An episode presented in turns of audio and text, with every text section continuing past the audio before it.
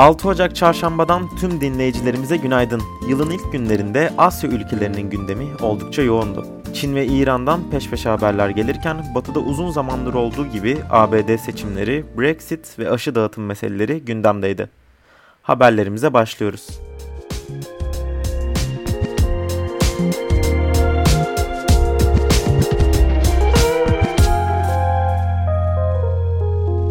2020'de devlet televizyonu CCTV'de bir apartman dairesindeki para yığınları ile dolu kasaları ve dolapları olduğunu itiraf eden Çin Komünist Partisi'nin en eski üyelerinden Lia Xiaomin, 260 milyon dolarlık rüşvet, yolsuzluk ve çok eşlilik iddiaları ile yargılandığı davada idam cezasına çarptırıldı. Çin'den bir haber daha geldi.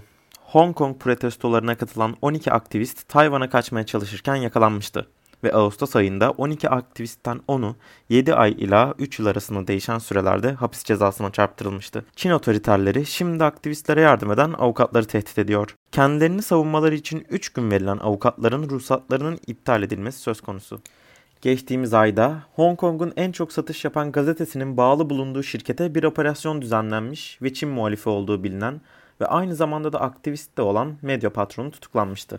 İran ve ABD arasındaki gerginlik Süleymani suikastının birinci yıl dönümüyle yeniden tırmanışa geçti. Hatırlarsanız İran'ın İslam devrim muhafızlarının dış harekat kolunu üstlenen üst düzey General Süleymani 3 Ocak 2020'de ABD'nin Bağdat'a yaptığı bir drone saldırısında Trump'ın emriyle suikaste uğramıştı. İran yargı sözcüsü Esmali düzenlediği basın toplantısında İran'ın Interpol'den Trump'ı ve suikasta rol oynadığı tespit edilen diğer 47 Amerikalı yetkiliyi tutuklanması istediğini duyurdu.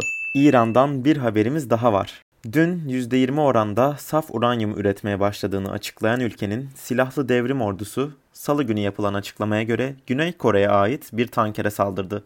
Tankerin yönünü İran sularına çevirerek el koyan İran'ın nükleer anlaşmadan dolayı Avrupa Birliği ile arasının gergin olduğunu da söylemek gerek. Güney Kore'nin başkenti Seul'deki bankalarda bulunan İran'a ait milyonlarca doların ABD'nin uyguladığı yaptırımlar çerçevesinde banka hesaplarının dondurulmasıyla erişilemez hale gelmesinin bu son gelişmenin sebebi olduğu düşünülüyor.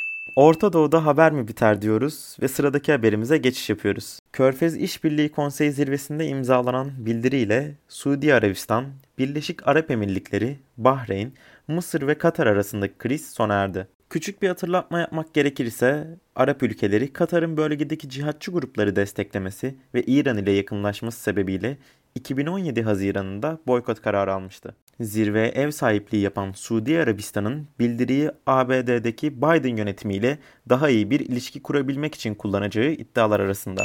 Biraz da ekonomi konuşalım diyoruz ve haberimize başlıyoruz. Çin, tüm dünyada pandeminin neden olduğu ekonomik ve sosyal yaşamda ciddi aksaklıklarla boğuştuğu bir zamanda beklenenden daha hızlı bir toparlama sürecine girdi. Çin borsası 2008 mali krizinden bu yana en yüksek seviyeye ulaştı. Şangay ve Shenzhen borsalarındaki en büyük şirketlerin değerini izleyen GSI 300 endeksi 5368 puan ulaştı. IMF, Çin'in 2021 yılında %8 büyüyeceğini tahmin ediyor. Bugün bültenimizin maalesef sonuna geldik. Yarın tekrardan görüşmek üzere. Kendinize çok iyi bakın, sağlıkla kalın.